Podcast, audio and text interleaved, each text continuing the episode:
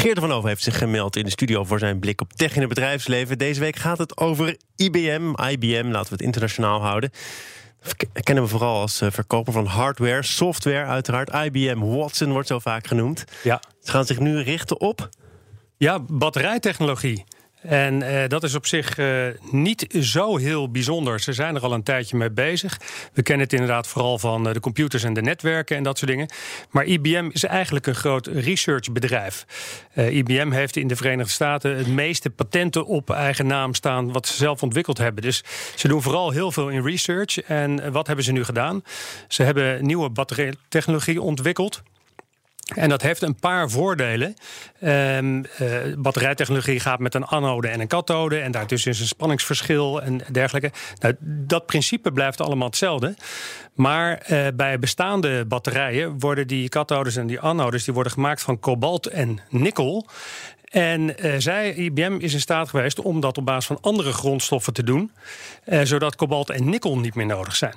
En ik begrijp dat ze die batterijen niet zelf gaan maken, overigens voor de goede orde. Het gaat dus om die componenten die in die batterijen zitten. Ja, het gaat om die componenten die in die batterijen zitten.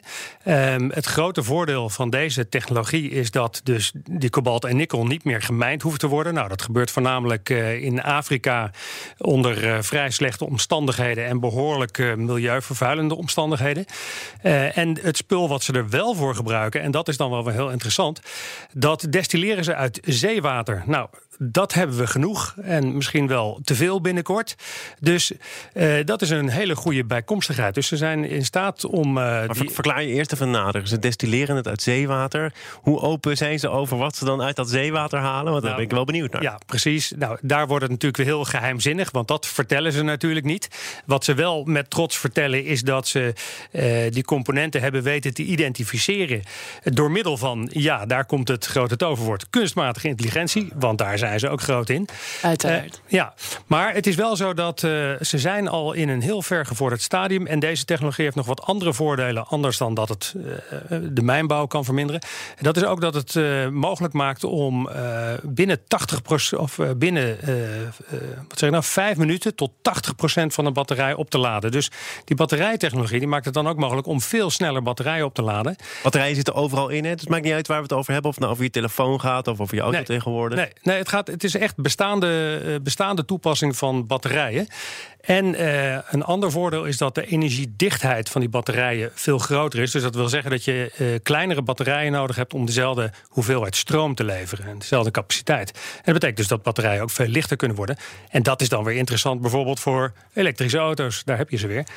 Dus dat levert wel allerlei voordelen op. Hebben wij enig idee hoe IBM dat zeewater tot zich neemt?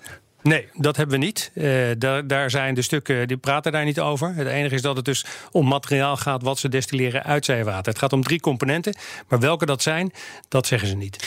En uh, praten we over een verre toekomstdroom van IBM en Geert van Hoof? Of uh, is het al wat concreter dan dat? Nou, het is... We moeten toch altijd ook die vraag stellen: gaan we hier ooit nog echt iets van horen? Het is in ieder geval zo concreet dat IBM een samenwerking is aangegaan met Mercedes-Benz in de Verenigde Staten. Maar ook met een bedrijf die het elektrolyt levert. Dat is het stofje waar de stroom door geleidt. Maar veel interessanter nog, ook met een bedrijf die productielijnen opzet voor batterijproductie op grote schaal. Dus dat betekent wel dat we het hier in deze fase nog wel hebben over een laboratorium-experiment, maar wel met zicht op uh, daadwerkelijke productie op grote schaal. En dat is wat bij veel van die andere technologieën die we in het verleden wel eens besproken hebben, nog niet zo ver was. Dus ze zijn wel heel concreet aan het kijken van hoe kunnen we dit massaal gaan produceren en in de markt zetten. En dat kan dus ook weer de maatschappelijke discussie die er nu is over batterijen in auto's in een ander daglicht stellen. Want daar is ook steeds meer aandacht voor. Hè? De, de zwarte kant daarvan. Die zwarte kant verdwijnt als je die mijnbouw bijvoorbeeld uh, kunt beëindigen.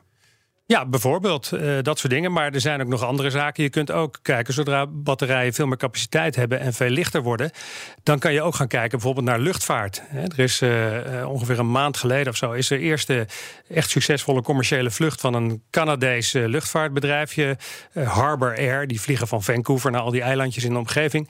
Is er geweest, waarbij ze een, is een klein vliegtuigje hoor, zes personen, maar waarbij ze op basis van puur batterij elektrisch gevlogen hebben eh, en, en wel 15 minuten lang om mensen af te zetten bij een eilandje. Nou, het zijn toch ja. zes mensenlevens die je dan in de waagschaal stelt. Nou dus dan heb je er toch enigszins vertrouwen in, hoop ik. Het was een watervliegtuig, dus het kon heel goed landen op water.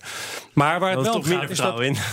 Als je kijkt naar bijvoorbeeld zakelijk vliegverkeer tussen Europese steden, dat zijn allemaal hele korte tripjes die toch behoorlijk vervuilend zijn. En als je dus met, eh, met dit soort technologie die batterijen veel lichter kan maken en een veel grotere capaciteit kan geven, kan je echt wel op een gegeven moment gaan kijken: kunnen we al die vluchtjes van eh, Amsterdam, Parijs, Amsterdam, Brussel, et cetera, kunnen we die niet elektrisch gaan doen? En dat zou natuurlijk ook weer een enorme efficiëntie kunnen opleveren voor luchtvaartmaatschappijen. Want de elektrische motoren hebben minder onderhoudskosten, et cetera, et cetera. Dus het kan aan allerlei kanten kan het heel veel eh, voordeel opleveren. Geert van Half, ik ben blij dat ik dit van jou gehoord heb. Ja, ga met een heel optimistisch gevoel het weekend in. En in de goede hoop dat ik jou volgende week weer zie. absoluut. Ik ben er weer. Tot dan. Dankjewel.